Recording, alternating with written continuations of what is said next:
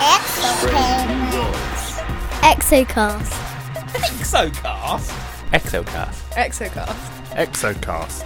Exocast. Exocast. Exocast. Exocast. Exocast. Hello and welcome. You are listening to Exocast, the podcast that takes you far beyond our solar system to explore distant extrasolar worlds. I'm Hannah Wakeford, and I'm, as always, I am joined by Hugh Osborn and Andrew Rushby. Starting this month, we're going to be doing things a little bit differently.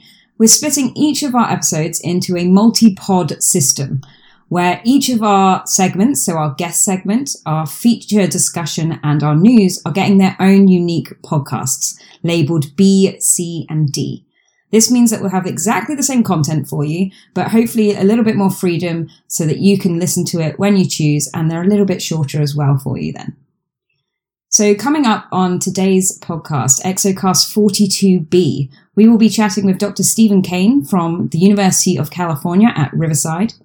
And then please feel free to check out our other pods, which will be talking about water throughout the universe in Exocast 42C and all of the Exocast news from the last month or so in Exocast 42D. But, Andrew, why don't you kick us off? Introduce us to our guest this month.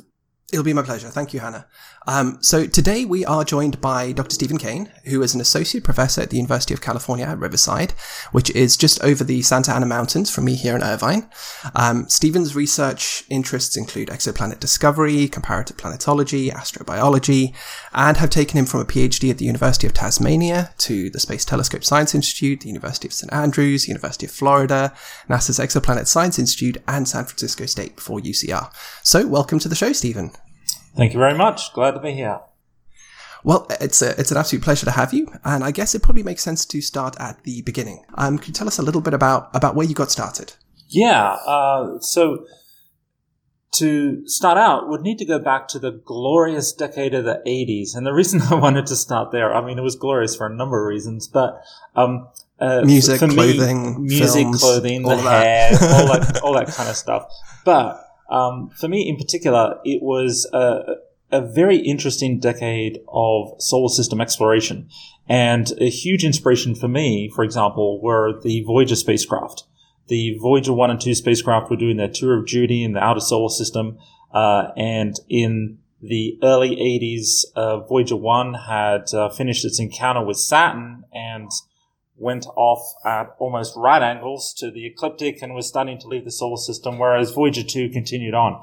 And I remember seeing the images coming in from uh, Uranus in 1986 and Neptune in 1989, and it really penetrated my my teenage consciousness of these were images that nobody had ever seen before of these distant worlds. Uh, and it really inspired me to really pursue planetary science. So that was my motivation, my big motivation back then. Then, when I was starting grad school in 95, that something else extraordinary was happening, as you well know, uh, the discovery of um, uh, planets around solar type stars. And I think really the big significance of the 51 Peg B discovery was that it clearly was making the technique accessible because one of the things to remember about the two main ways in which we find exoplanets, the transit and the radial velocity method, is that we've been doing this for over 100 years with eclipsing binaries. You know, this, this is something, uh, it wasn't that the technique was new, it was that we were pushing it into realms where we were uh, changing the mass ratio and the size ratio of what we could detect. Uh, and so then, I mean, b- before then, people were thinking about exoplanets, but there wasn't a great deal of opportunity for someone like me who actually wanted to do a graduate degree in that. But then after that, it became accessible. So that's what I decided to do. I thought, okay, so here's an infinite number of planets uh, where where I can um, uh, explore this topic. And so I started out microlensing, uh, and um, microlensing is a, a very difficult technique. Uh, uses the, uh, the Einstein's theory of relativity and the uh, the bending of light from background stars. Uh, and like all of these techniques, we don't see the planet directly. We're indirectly detecting it. We're inferring its existence. So I did that for my graduate degree, and that was when we are really getting microlensing off the ground. Now it's a, it's a fairly um, a successful technique. There have been tens of planets that have been found with microlensing. But when I moved to University of St Andrews, I started using transits as well as microlensing, and that's when I got involved in, in the WASP survey, which was great because I got some experience in instrument building, but also just trying to understand how do we apply this brute force technique, which is what transits is, um, to detect planets. And the reason I say it's brute force is because the the number one problem with the transit method, of course, is that the probability that a particular transit uh, a planet will transit is is quite low, and so we adopt this brute force approach to beat down that probability by saying, okay, if only one in a thousand stars will have a transit, we'll observe a thousand stars and see one, or ten thousand stars and see ten, and so on. And that's, uh, of course, exactly how the how the Kepler mission uh, operated by looking at around about 150 or 170,000 stars to, to really beat down that probability. So, um, uh, my, my second postdoc was where I got involved in radial velocities. So I started, uh, using the radial velocity technique. And then soon after that, I started, um, uh, using the, uh, direct imaging technique. So awful. I'm now working on WFIRST. Yes, I, it's, it's a little bit of a, a bit of a Pokemon collect them all partly related to my OCD nature, where I really did feel like I had to collect all of the all of the techniques in the series. Um, you heard it here first. Uh, exoplanet detection is like Pokemon. uh, so, so that's where it, it it really took off. But as I mentioned at the beginning, my my one true love was really planetary science and something that I often stress now that I'm I, I work with both both exoplanet and planetary science communities uh, to to my planetary science colleagues that uh, that the exoplanet technique is is not planetary science. It's one of those uh, almost a misnomer where you feel like you could chop the exo off and call it planetary science, but it's not planetary science. It is stellar astronomy or stellar astrophysics because if you think about what we're doing primarily in exoplanets is we are studying the stars extremely carefully and trying to infer that it has an object orbiting it. Now, and that's because of the origins, as I mentioned earlier. The main techniques of transits from radial velocities are, originate um, in in binary stars, and what we have been doing, uh, and we could get away with doing this during the '90s and in the early 2000s. We could get away with just simply being stellar astronomers naively approaching this topic for which we had no idea. And that's because we were mostly discovering giant planets. And the best that we could say uh, was that this object, which is orbiting that star, is uh, probably uh, not massive enough to burn deuterium, that, uh, roughly. and so, uh, it, especially in the transit technique, the uh, what we spend most of our time doing is trying to convince ourselves and the referee that that the object that we have detected is not a star. That's what we do. Does that explain your move into direct imaging? Because that's one of the only, well, that's basically the only transit or detection method where we actually can separate the planet and the star. Yeah, there was so, so there were several pieces which came together there because uh, in in the mid 2000s, we were preparing for Kepler, and uh, there were several realizations I had, which was one that, like I said, we'd been able to get away with this whole um, uh, pr- pretending that that uh, that we cared about the planets, whereas we really just cared about excluding stars. That's oh, that's what we really cared about. Um, but uh, we couldn't get away with that for much longer. And that's because we were entering this realm of just mass producing terrestrial planet discoveries. And that's, we were starting to do that with radial velocities, but particularly with Kepler. Uh, it was just going to swamp us with these, this category of planets for which we had no idea. Um, uh, ironically, except for the PI of the mission, because Bill Borucki is, of course, a planetary scientist. Um, uh, but most of the people who are using the data were not. Uh, but also, as you mentioned, the, the direct imaging, since we, we're not seeing the planets. And in order to be able to understand these terrestrial planets, I knew that eventually we were going to need to move out of this comfort zone that we're currently in of um, indirectly detecting planets. If we have any hope of characterizing them, uh, then we had to we had to move on from that. So that's something I'm involved in a lot now, using WFIRST, the coronagraph techniques on that uh, as a technology demonstration for what we could potentially do in say 10 years, 20 years time. You mentioned WFIRST there. Are you? Um, we had it. We had an announcement the last week about the the budget. Once again, has zero WFIRST, which it has three They or four do that times all the now. time. That's I know, like, but- that happens constantly, and tradition. Congress puts it back. It, yeah, so it has become an annual tradition for for the administration to zero out the budget and then for it to be put back in with extra, uh, as, far as I can tell. So it always seems to blow up in their face. But um, it it is something that we are very concerned about, however, because uh, it is uh, categorized as a technology demonstration, meaning that there will be limited uh, capacity for, say, guest observer observations who want to do particular science. Uh, but uh, we want to maintain some minimum coronagraphic capabilities. Uh, otherwise, it, it won't be particularly useful. Uh, my my colleague Bruce Macintosh sometimes jokes that if it if it uh, starts to go too much further, then we're essentially just launching an empty tube into space, which has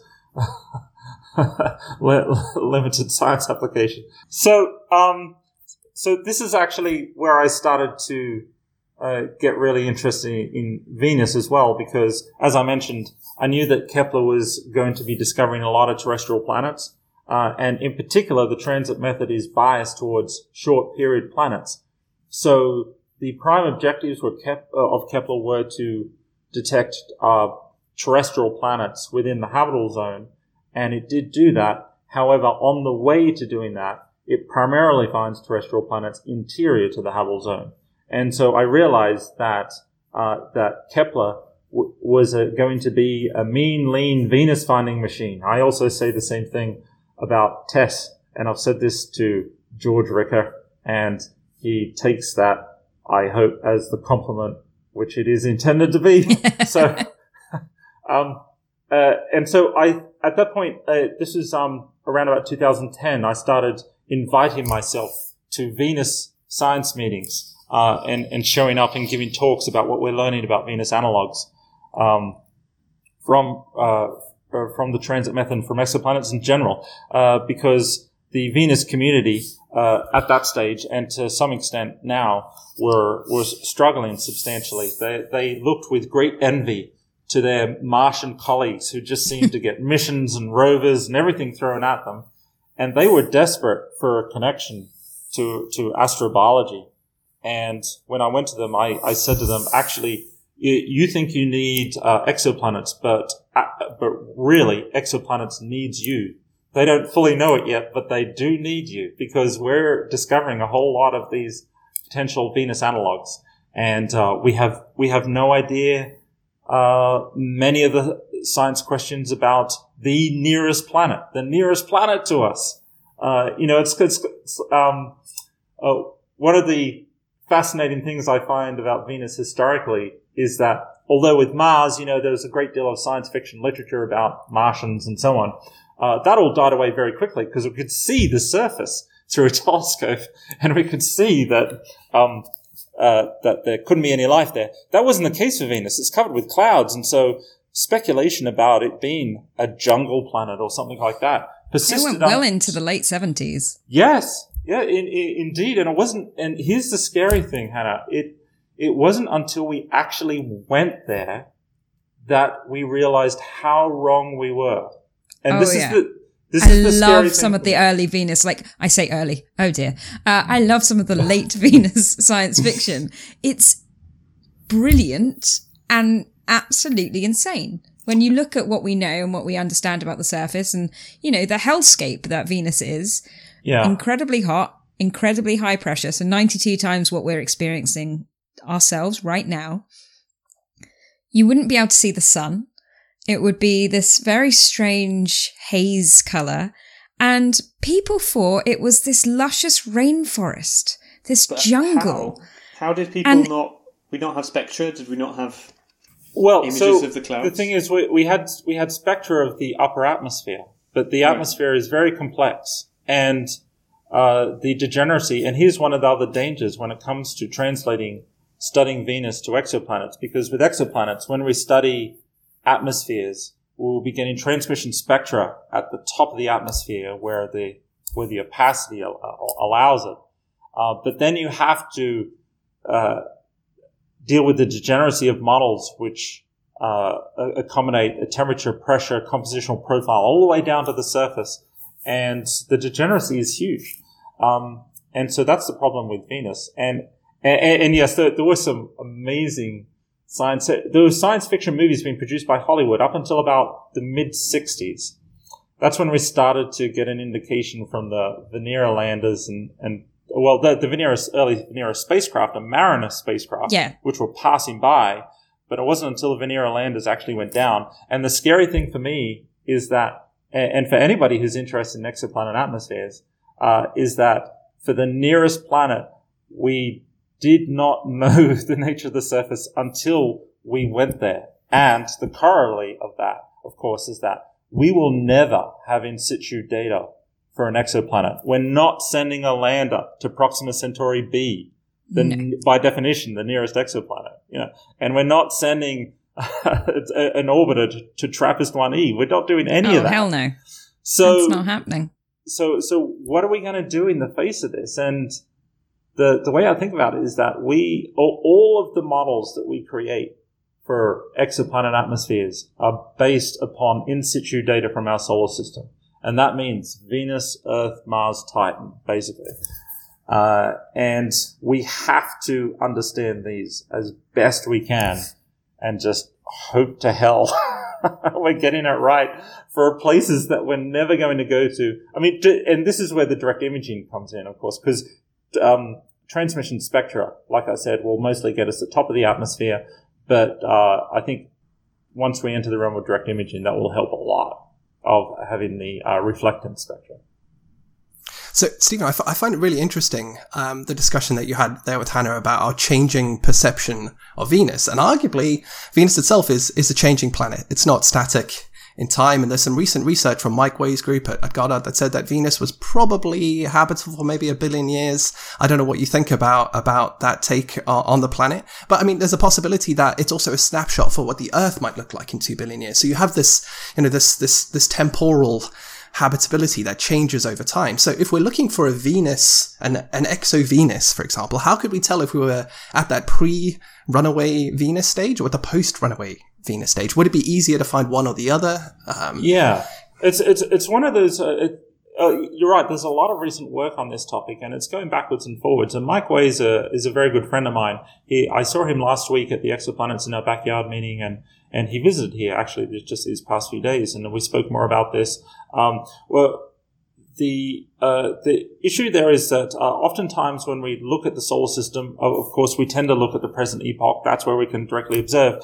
But if that's all you ever do, then you're missing most of the information that the solar system has to offer because the axis of time is critical. And whenever uh, we think about habitability, you'll often hear people say, well, we only have one data point. We should all be upset when we hear that because we have at least two because um, Venus is showing us the boundaries of habitability. And if Mike and others, and, and I do subscribe to, to, to those points of view, if it once had a temperate surface conditions, uh, then how did that change occur? That's critical to understand because there's a very good chance that if we observed our solar system when it was two gig years or even three gig years old, we would have uh, observed two planets with surface liquid water. And that's profound. Uh, so, uh, so there's a lot to consider there with the, the past habitability of, of Venus. And a lot of this can be answered through, through return missions where there's a lot of things we don't know about the surface. Of course, we know that the surface, one of the issues with Venus, of course, is that it has this surface, which is all about the same age of around about 700 mega years. Uh, and we, we refer to that as the stagnant lid, and there was some resurfacing event. But it kind of gives us a blank check in a way in what could Venus have been like before that resurfacing. There could have been a series of resurfacing events uh, that have gone on throughout its history, or it could have been habitable. We don't know. Um, uh, but it's there's growing evidence that Venus did in fact have substantial surface liquid water. For example, the deuterium to hydrogen ratio in the atmosphere is extremely high, much higher than that for the Earth. And this is kind of speaking to recent water loss for, from the uh, top of the atmosphere. Uh, so yeah, there's a there's a lot to learn um, about habitability from Venus. It's kind of uh, where habitable planets go wrong. But this goes to your other point, Andrew, about the future of the Earth, because um, myself and and Vicky Meadows both say that uh, that Venus can be thought of as the end state of all habitable planets. Like all roads lead to Venus. That one day Earth will turn into Venus um, as as the sun grows more luminous, or you know, as as we accelerate the process ourselves. Uh, so um, so that, that that is an important part of the whole discussion as well about where does habitability start, what is the evolution of habitability, and where does it end. And um, having that signpost right next to us, uh, we're very very fortunate. In fact, uh, there's a quote from a friend of mine, Francois Forget, uh, who is a, a climate modeler, and if you're not familiar with his work, uh, Francois is he's, he's one of the leaders in terms of people who have applied Earth-based GCMs to a variety of terrestrial environments. Uh, he was on the uh, New Horizons team, and he actually applied his GCM to the Plutonian atmosphere, which is bizarre to me insofar as you uh, call call that an atmosphere, and, and, it is, and it can be described um, by his model. But he has applied his model to Venus, uh, and the issue with the Venetian atmosphere is that we can model the present Venetian atmosphere, we can model the present uh, Earth atmosphere. We cannot model the transition from Earth to Venus because some people think of Venus as it's kind of like a black hole. If you just keep adding mass, it'll just collapse into a singularity. It's not like that. If you just keep adding carbon dioxide, there are many changes that happen in atmospheric chemistry, and our models can't accommodate that.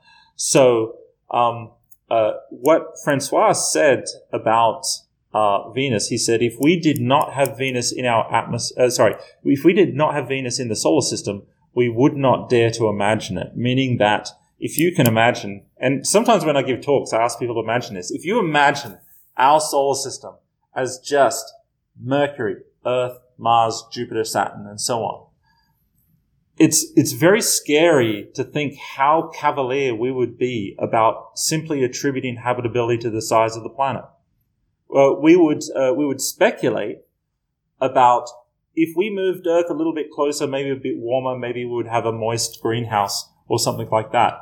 But we would get it wrong, and we know that because we can't do it for the planet which is there, and it's telling us exactly. It makes, it makes you wonder happen. what else we're missing, right? It- if we had yeah. a super, if super Earth in our in our solar system, for example, we'd probably learn a lot more. So, so when it comes to whole the whole habitability question, Venus is the universe's way of really giving us a challenge, you know, and saying, "Here you go, guys. Explain this.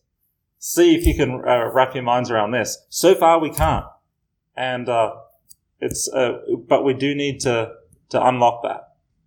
So you've kind of you've kind of demonstrated uh, that it's incredibly difficult for us to characterize the difference between a, a you know small planets in our own solar system and how the transiting technique isn't going to work so well for these small planets. And, and we know that. It's it's fantastic for these giant planets but for these smaller worlds it's it's much more difficult because we're only grazing the surface the, the the uppermost parts of the atmosphere you hinted at direct imaging and how that's the future. So as, as somebody who characterizes atmospheres and wants to just, I really want to understand the nature of these planets themselves as, you know, individuals. What are the things we should be looking for in a Venus compared to an Earth?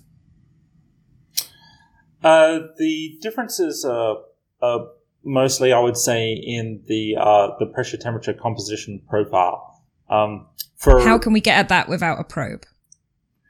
Right.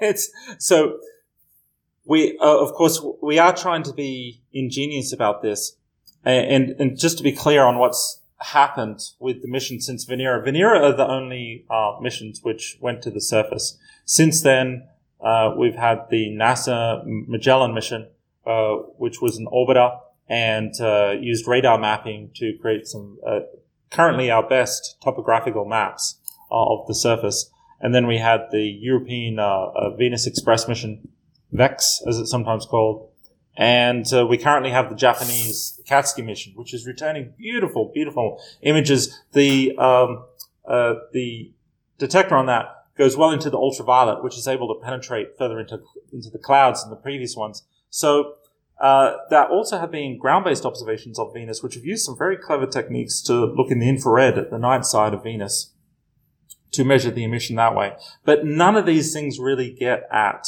the detailed composition and the uh, the pressure profile of the atmosphere, and we really need that. We're still using the data from the Venera landers, uh, and it's um uh, it, it's something we're pushing for at the moment. Uh, there's uh, I I'm on the steering committee of of VexAg, um, and so I for those of you who don't know what what VexAg is, the NASA has created a bunch of AGs, which are analysis groups. Uh, the exoplanet community probably is familiar with ExoPAG, uh, but there's AGs for all of these. There's OPAG for the outer planets, and there's VexAg for Venus, Venus Exploration uh, Analysis Group. And so we are dealing with the science questions that can be addressed with a lander that would go back to the surface. Um, uh, but but uh, unfortunately, that that's what it really needs. But one, one thing to point out about that is that sometimes when I talk to people about going back to the surface of Venus, their minds do go back to the Venera missions, and they think, well, that's only going to last an hour. And while people are understandably reluctant to to fund a billion dollar flagship mission that will only give an hour's worth of surface data, but the uh, incredible thing um, one of the incredible things I've learned over the past decade of going to Venus missions is how much the technology has come forward. I mean, obviously we're um, uh, we're able to uh, develop far more sophisticated landers, but of course, when you put something in uh, a high temperature, high pressure environment like the surface of Venus, the first thing that goes is the electronics.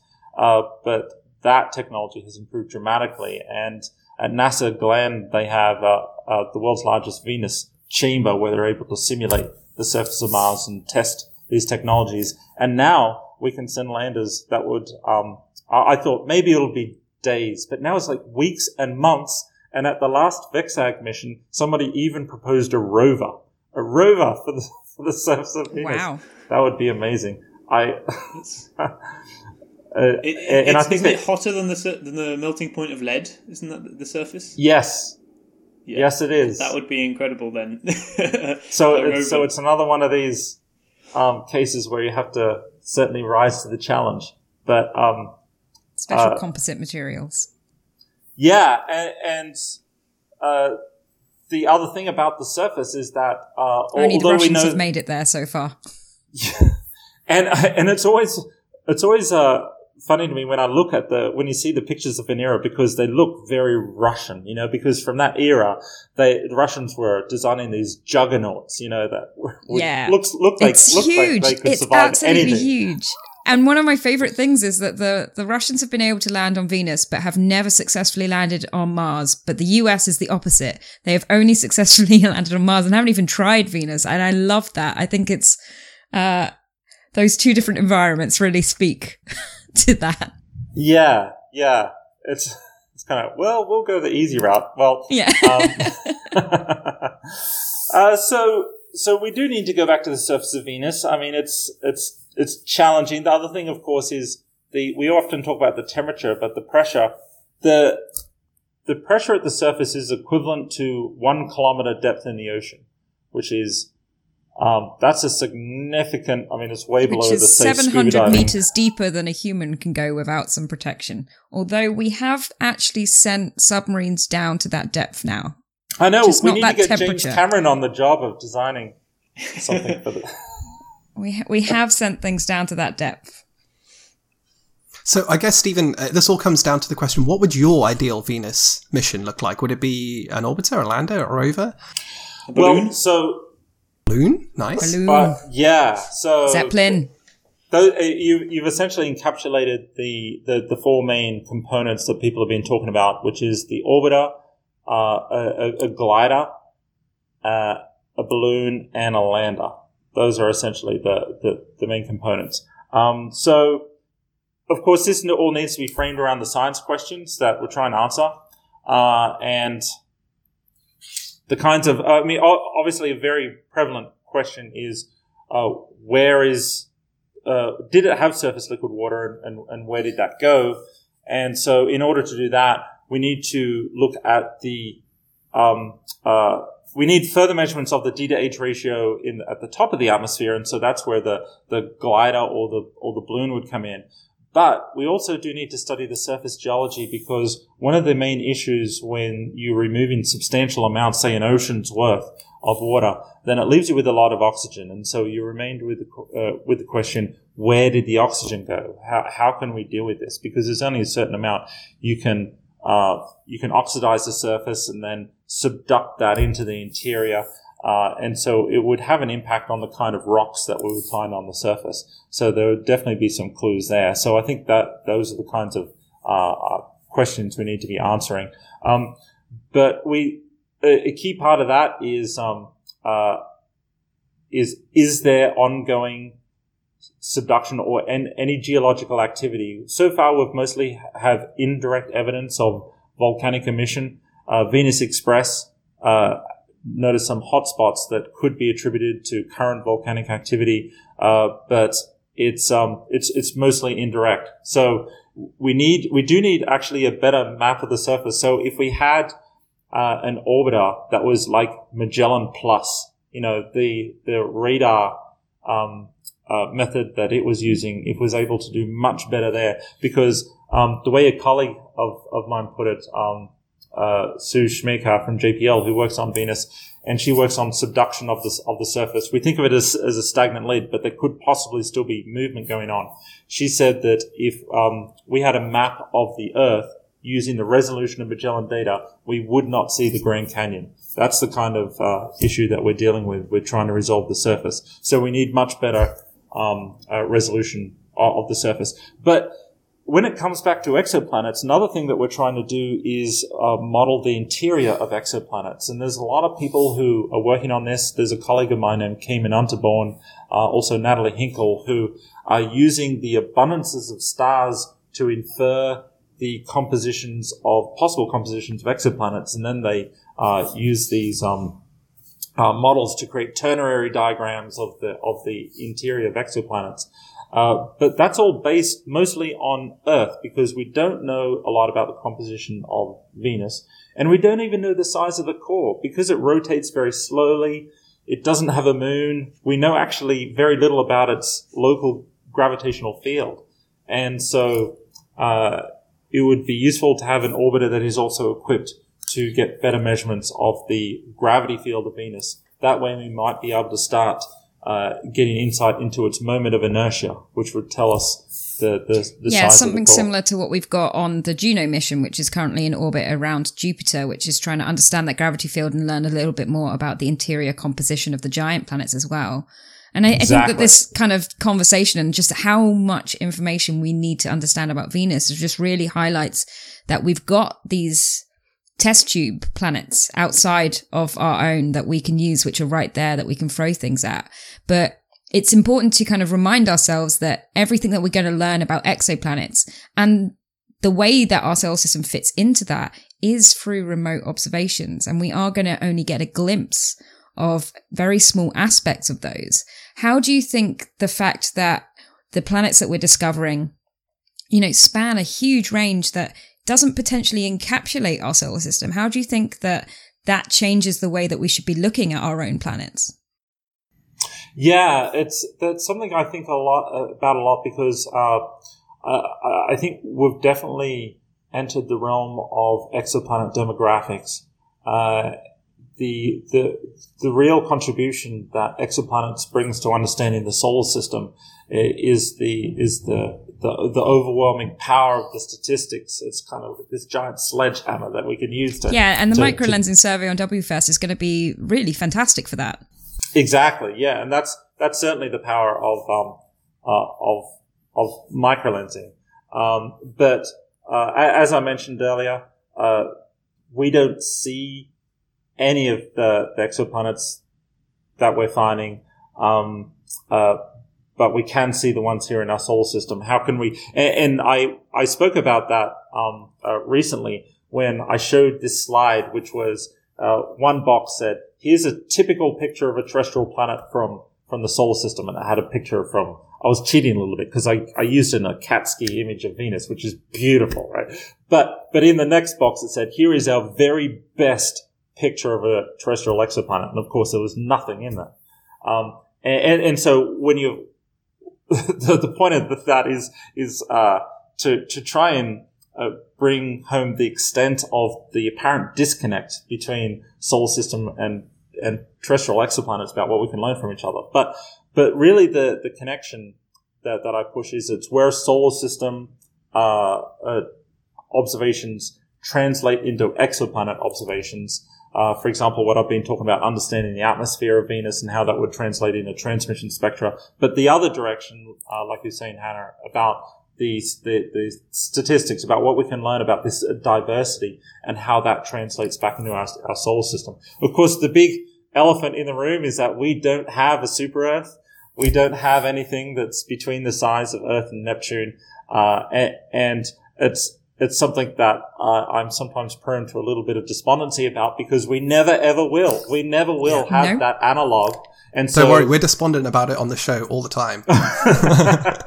yeah, it's it's a bit of a thorn in our sides. And and I mentioned earlier how I sometimes ask my uh, uh, when I'm giving the talk, and I'll ask the audience to imagine a solar system without Venus. I also ask them to imagine a solar system with a super Earth, something which is like two Earth radii between the orbit of Mars and Jupiter.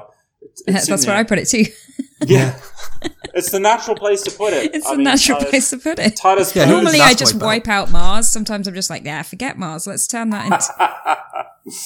So, but but also to to mention if if we had that there, imagine how many missions would be there right now. Oh, how many so orbiters many. we would have. How many, uh, and we'd all remember when ESA dropped that probe into this planet. And it's all holding our breath because we didn't know if it had a surface, and we were just like wondering, is it going to hit something, or is it going to, you know?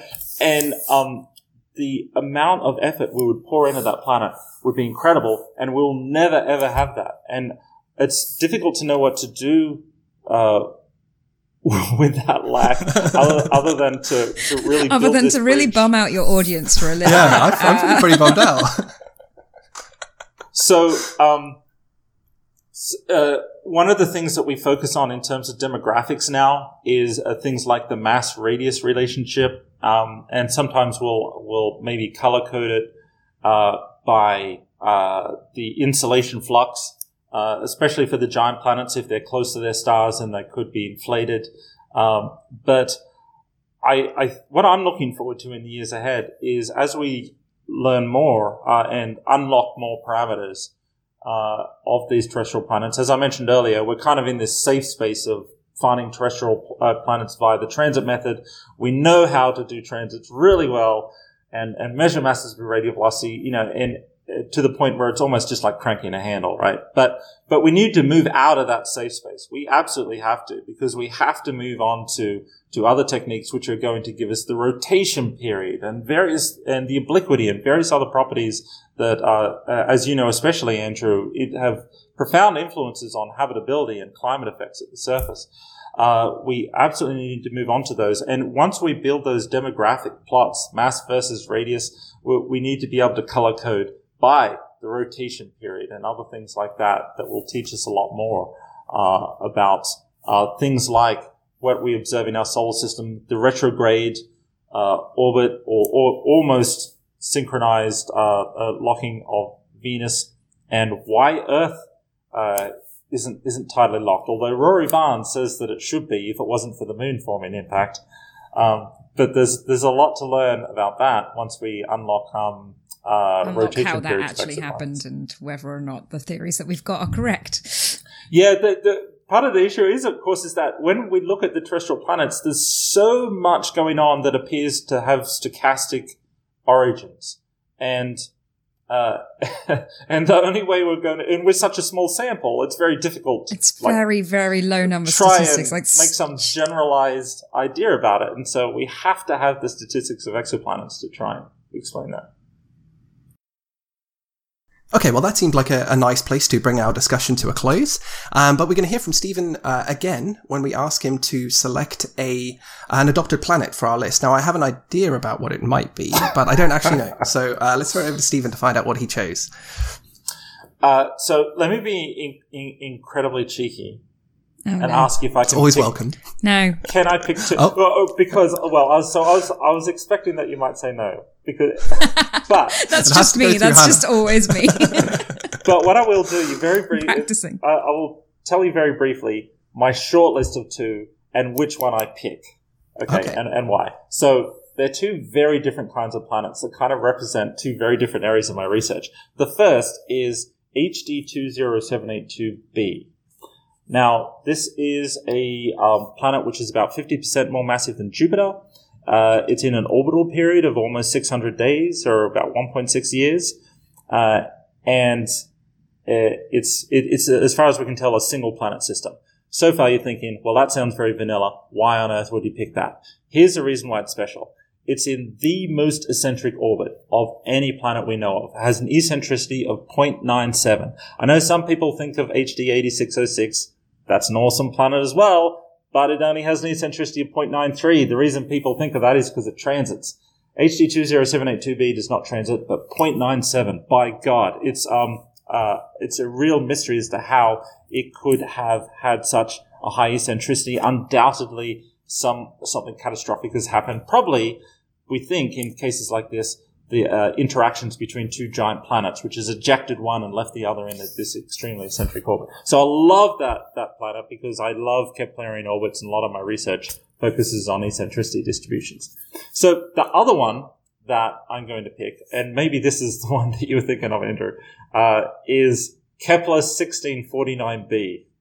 And It wasn't. I thought you were going to pick Venus, if I'm Yeah, honest. that's Oh, what I- I thought you were going to pick Venus too. That's why I was Oh. saying no. I thought you were going to I pick Venus. that it would. Well, so let me tell you why 1649b is awesome, and maybe we'll wrap around to that because uh, Kepler 1649b is a terrestrial planet. In fact, it's only eight percent larger than the Earth, so it's very close to the Earth in size. Uh, but here's uh, where it's actually more uh, similar to Venus. Venus receives 1.9 times the Earth flux, uh, and uh, Kepler 1649b receives almost the same amount. So, uh, and it's only in an 8.7 day orbit because it's around an M dwarf, and so it's in one of these compact systems. But it is the closest analog we have in terms of size and insolation flux to a true Venus analog.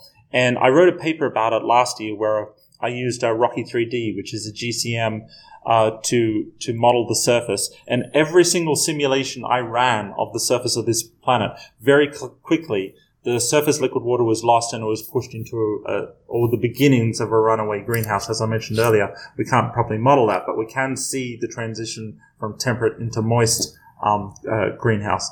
So 1649 um, uh, is the other one on my shortlist. Like I said, two very, very different planets. Out of those two, I am going to have to pick Kepler 1649b because of the connection to Venus. But Good. but, That's a fantastic. but of course, I.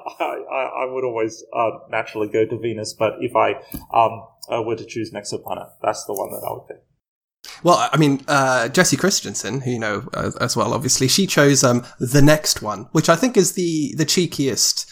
The cheekiest answer that we've had so far in terms of our adopted planets. So That's Venus would have been fine. But I think actually HD 207, whilst not now adopted planets list, has been in Exocast, uh, Exocup for at least It two has, years. and or it's also been selected at least three different times by Laura Yeah. Mayorga as well as the favorite planet. So you've got a Oh, really? you've got a friend there for that that love of that exoplanet. It is a popular planet. And we highlighted its eccentricity too. But 1649b is a great choice. Yeah, I take back my no.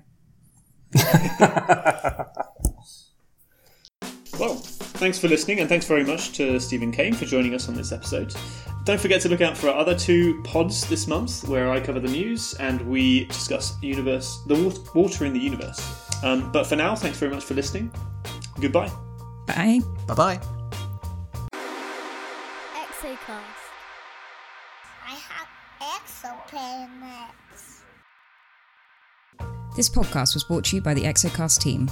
Hannah Wakeford, a lecturer in astrophysics at the University of Bristol in the UK, Hugh Osborn, the TESS CHEOPS Fellow at MIT and the University of Bern, and Andrew Rushby, a postdoctoral fellow in astronomy at the University of California, Irvine.